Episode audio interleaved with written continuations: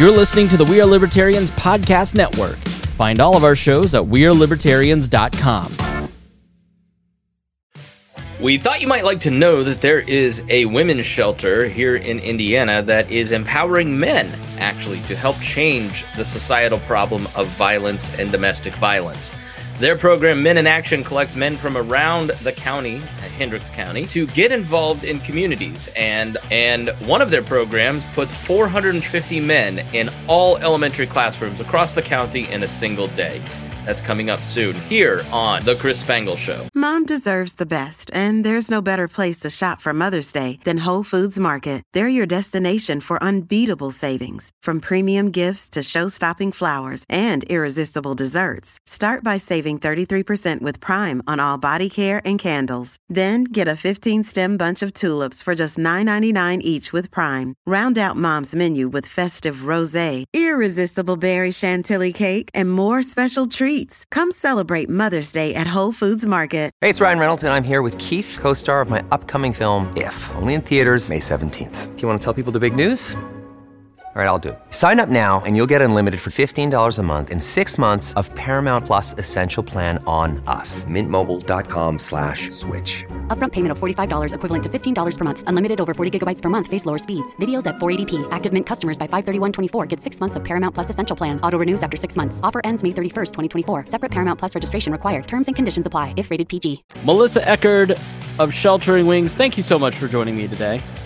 You're welcome. Thanks for having me. So tell me a little bit about your background. How did you get involved in Sheltering Wings and why do you want to work there? So I have been at Sheltering Wings for almost 10 years. I had some background in education and just have a passion for women and children in hardship situations, just from personal experience of family members who have had gone through some stuff that just makes it harder for them to achieve where they really want to be in life. And my heart goes out to people in those situations that if I can do anything to help them get a step up or in the right direction, then that's what I want to be able to do. And the shelter has allowed me to do that in the community. So, founded in 2002, Sheltering Wings was founded by the Cornerstone Christian Church Food Pantry in Brownsburg, Indiana. And while people were collecting the food, they started to notice that women were struggling and being abused and saw symptoms and signs and realized that my home county that I grew up in had no shelter for women for domestic violence victims. Excuse me, because men can be victims too.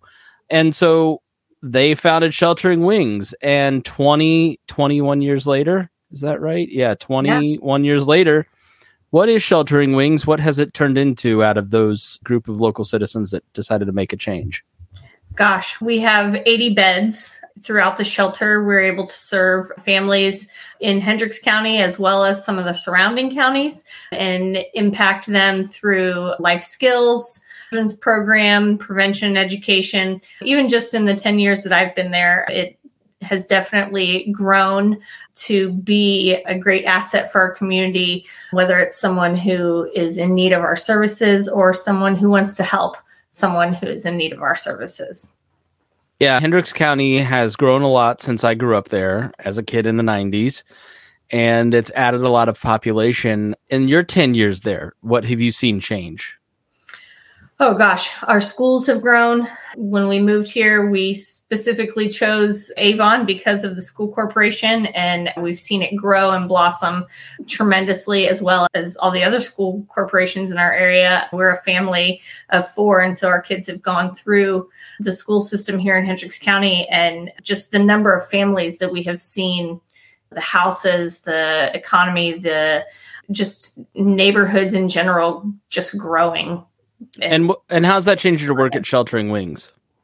Definitely the need has increased. When you think about the statistics for domestic violence, one in four women and one in seven men, everybody knows somebody. So there's someone on every street, there's someone in every church, there's someone at every workplace who is in need of our services. And I remember, gosh, years ago, probably maybe seven years ago, just seeing an increase and a need daily. We were at capacity for our bed space at the shelter, and it stayed like that for a long time. We are still at capacity. It's just now, since COVID, our capacity looks a little bit different as far as the number of people in shelter at a certain amount of time for a certain amount of time. How did it change during COVID? What changed?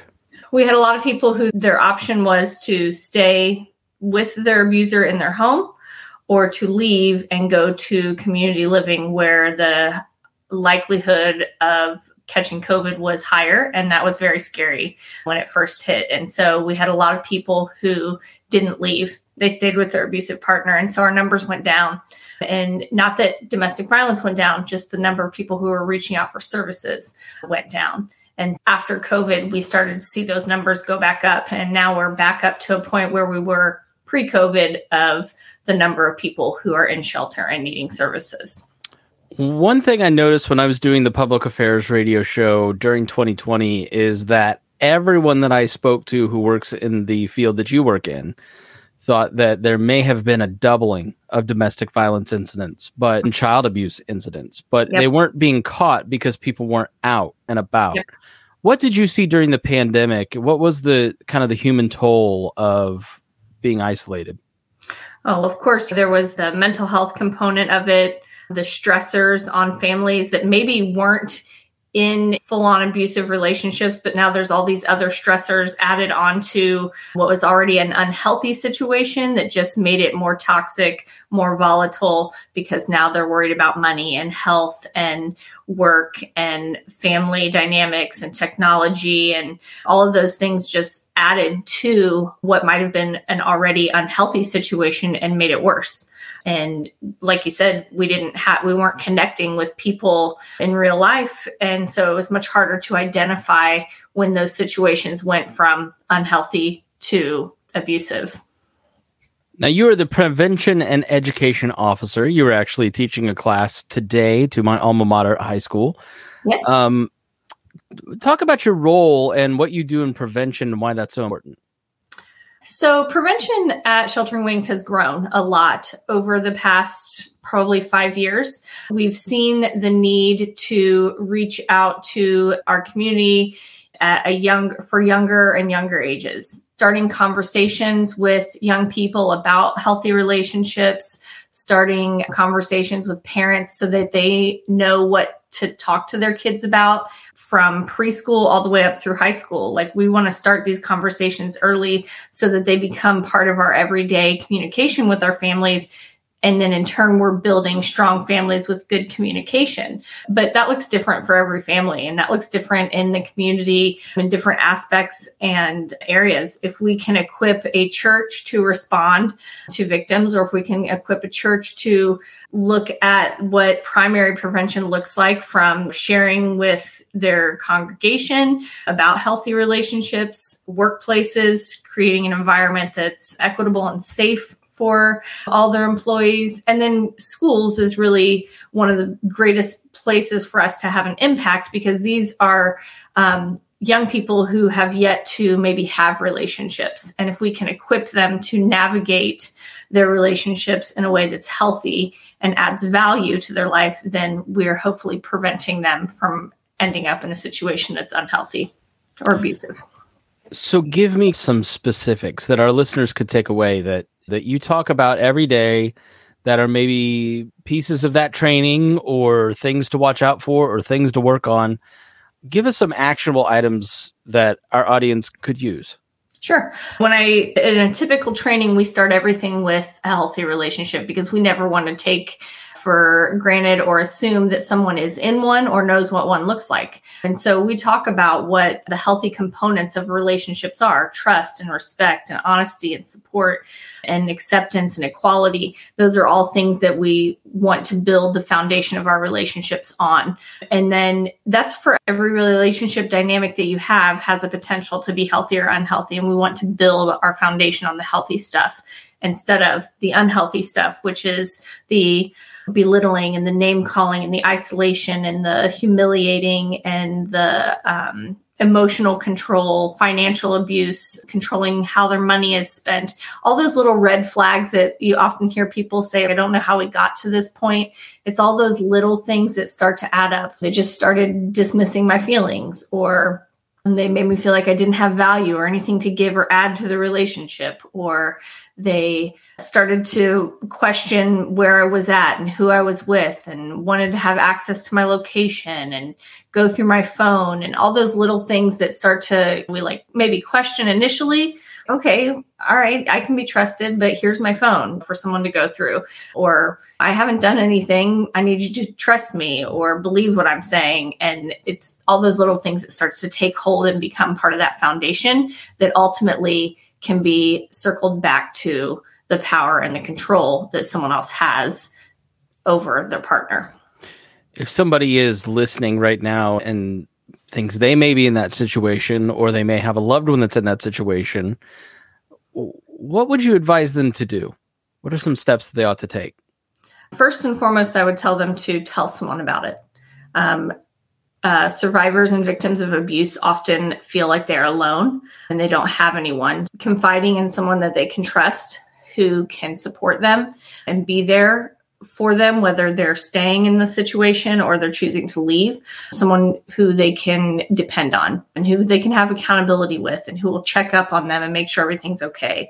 And the other thing I would say is even the, and not being alone, it's a sense of feeling like they're alone, but they're not our shelter is available just to talk to someone. We have advocates who are available for our crisis helpline every single day, all day long. And maybe someone isn't ready to come into shelter, but they just want to talk to someone. They want to know is what I'm actually experiencing abuse. Visit our website. We have things that you could, someone could go through and answer like, does this happen? Do they control your comings and goings? Do they, and all these lists of questions can help someone identify that, yeah, what I am experiencing is abuse, or okay, things aren't this bad, but they may be pretty unhealthy. So educate yourself, educate the people that you are close to, and then be aware of what those resources are.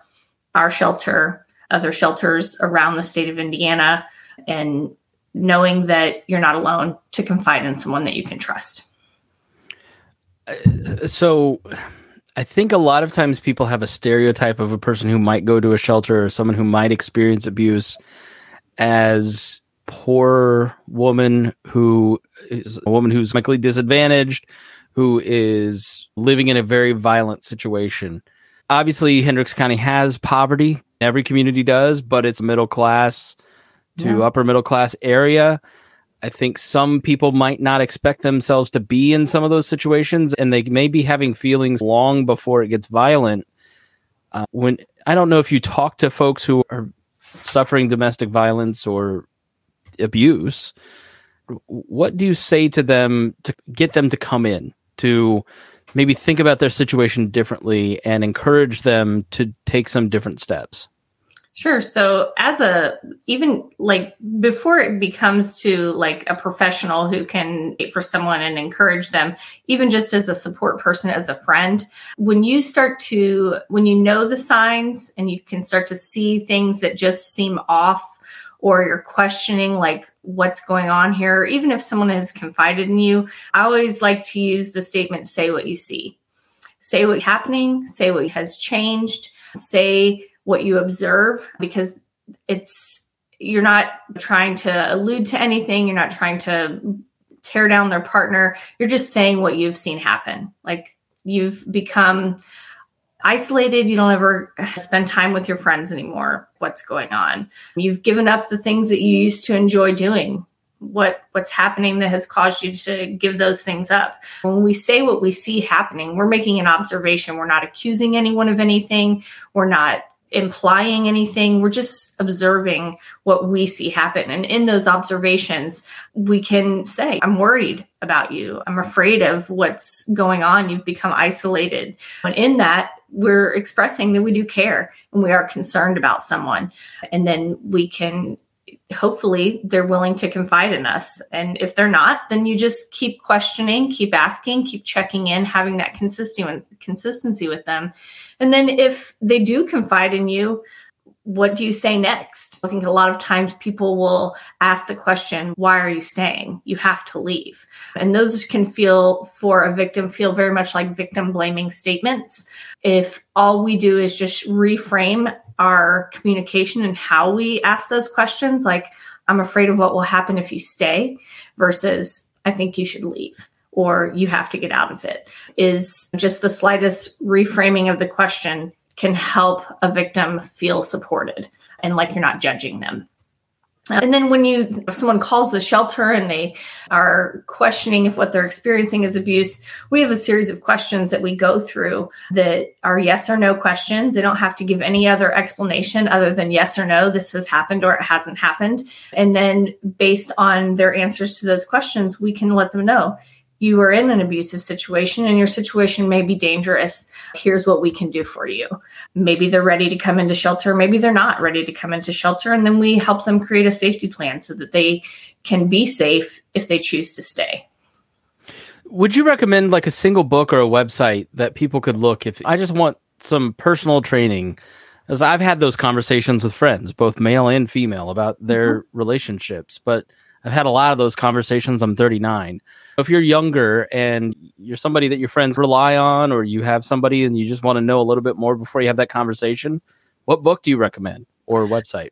Book would be hard because I don't, I mean, I've read lots of books, but there are some, I think books tend to be a little bit more specific when you're looking for general or broad information. Obviously, the Sheltering Wings website, shelteringwings.org, we have tons of information on there about abuse, what it looks like, questions to ask, downloadable safety plans, all that stuff can be found on our website for anyone who's experiencing abuse. But for someone who's younger, like in the 16 to 20 category, we there's a great organization called loveisrespect.org. That is the National Teen Dating Violence Coalition or organization, and they just have tons of information about young relationships, new relationships for young people as they are trying to navigate is this abuse? What do boundaries look like? When is it time to end it? Things like that. And they've got quizzes. So yes, you can check do. that out. I'll put that link in the show notes so you can take some quizzes and, and maybe find some answers. So rarely do I wake up on Facebook and go, oh, this is interesting and positive. So I woke up this morning and I saw the fir- very first thing when I woke up was Sheltering Wings sharing a post, which I've never seen you in my feed, but it was saying, hey, we've got spaces left for men to come and read to schools. And I went, What is this? And it immediately made me stop. I'm in the middle of reading a book by Richard Reeves called Of Boys and Men that's talking about how men are struggling and then the bad effects that causes. I, again, men go through abuse too, but by and far, I have noticed it with my female friends. My every partner I've ever had has had that guy in their past. And it really seems to me that fixing men or a segment of men, a percentage of men would go a long way. Yeah. And so I was really curious about your Men in Action group because I've talked to a lot of shelters for this program, but I've never had a group that has a men's component to it. And I'm really curious to know what Men in Action is. Yeah. Men have men and boys have a can have a huge impact on ending domestic violence and violence in general because men tend to be the leaders in our communities, the leaders in our homes. And so when a man is leading well, then we will see the benefit of that leadership as it is trickles down to the younger generations. Men in Action was born from a thought of if we could engage the men who are already leading our community well and help them to be intentional about their leadership when it comes to the prevention of dating violence, domestic violence, and violence in general, we might see some progress made. We might be raising up young men who have a leader to look to that is based on integrity and respect and honesty and trust. Those key things that create help a man to be the best man that he can be for his community, his family, children, neighbors, anyone. And so the kind of men in action came from that concept of what would that look like for our community? What does that look like for engaging those men? And we knew that Hendricks County is a great community to be a part of. We know that we have lots of men who support our mission. We have lots of men who support great initiatives in our community, and we wanted to be able to engage them in a way that was intentional. Um, when it comes to preventing violence. And so we just started having the conversation with some influential people in our community back in 2017. And from it was birthed this idea of, yeah, let's encourage men to be intentional in their leadership. So, who makes up the Men in Action Committee? We have a committee chair who is currently Rick Bass. So The committee has gone goes through like evolution every now and then of leaders and what that looks like. We have a committee chair and then we have some committee members. And so currently on the committee is Rick Basso. He is our committee chair. He's in Hendricks County native. We've had some other like Jack Sadler, Durr, Sean Wilson. They're are all these folks who are like give me give me like maybe where they stand in the community if you need to if you need to take a break too by the way for, for, feel free. Give give me so because people who are uh, maybe in texas listening to this may not know who that is but give me some idea of the kind of men that are involved maybe what their role is in the community and what impact they've had. Sure. So we've got law enforcement sheriffs deputies, we have business owners, we have pastors, we have men, we have dads, we have school administrators, all have been a part of this group because when you think about how the impact that men have, they have an impact in all the areas of their lives. How a man can lead his peers in his workplace to create an environment that's safe and equitable for everyone will look different than the how a father leads if he volunteers in his kid's classroom or how a pastor can lead young men who might be coming up into their adulthood. And so we wanted to take this multi pronged approach of making sure that there were all these different aspects that were covered of where men have influence in the community. So maybe it's Boy Scout leaders or coaches, teachers, educators, law enforcement, medical professionals, anyone who can use their influence for the good.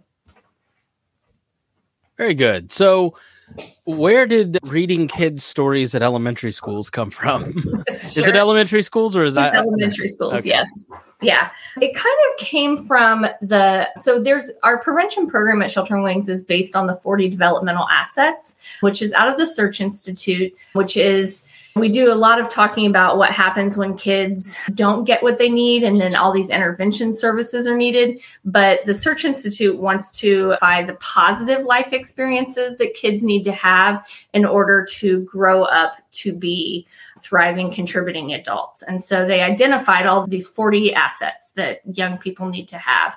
And one of them, which is actually one of the fewer reported assets of being had. So the assets are self reported. So young people take like an assessment and then they report how many of these assets they think they have. And one of the fewest, one of the ones that had the lowest score is the reading for pleasure.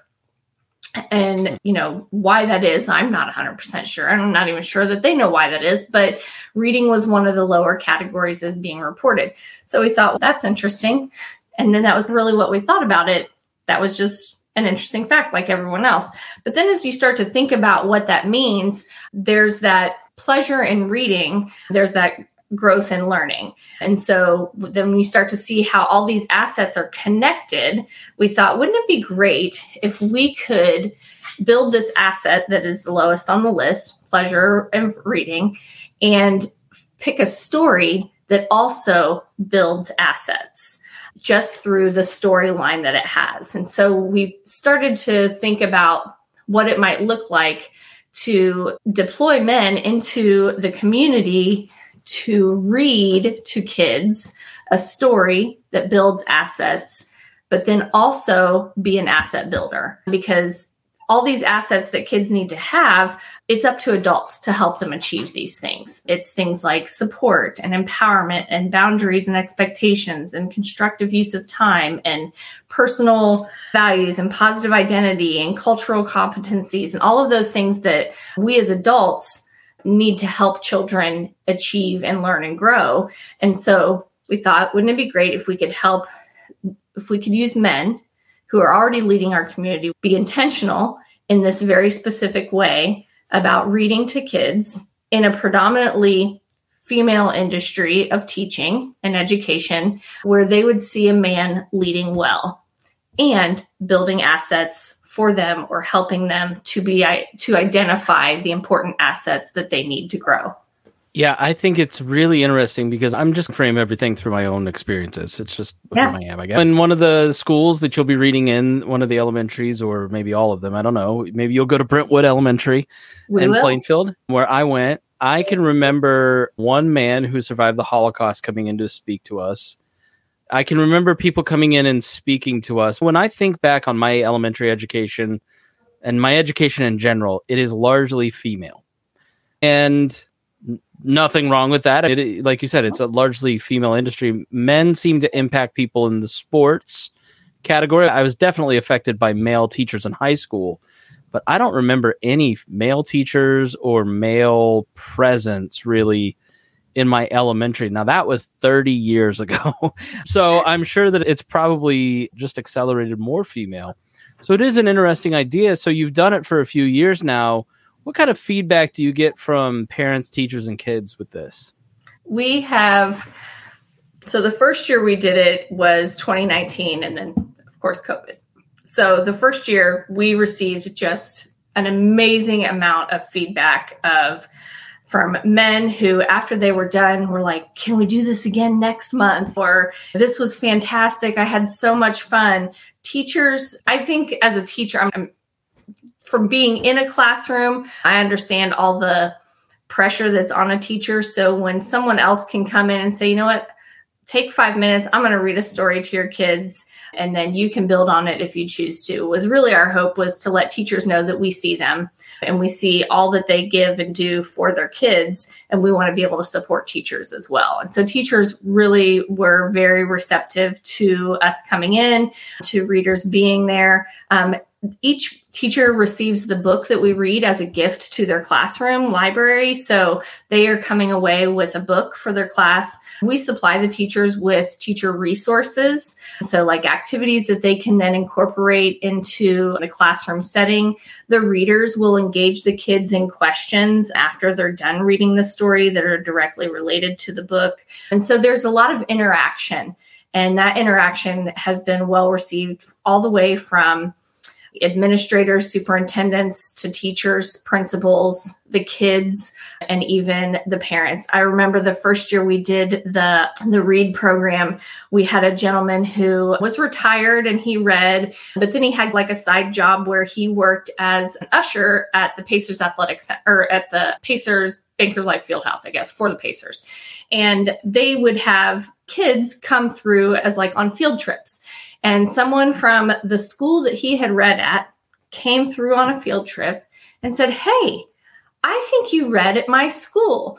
And he was like, I probably did. I just did, went and did that. And he was like, that was so fun. The kids like just, they loved it. Now they've made this connection of this man who came to their classroom and this is where he works. This is where he leads in his community. And so it was like this full circle connection of, um, his impact and his reach and his ability to not only go to a classroom and lead, but now he's talking to these kids about their field trip and what it means to run a, big field house like Banker's Life. So it was a it was full circle for that gentleman. And that's just one situation, but we hear those stories all the time from our readers how they decided that this was such a great experience they went back and read again in the classroom on their own time, or they encouraged other men to read with them the next year. So it was a really, it's a, we've only heard positive things about the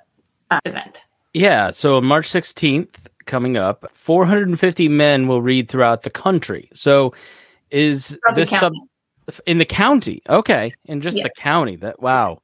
So we're putting this in every elementary classroom in all six school corporations. Brownsburg does first grade only, but every other school corporation does all elementary classrooms. So the total number of readers needed to cover every classroom is 470.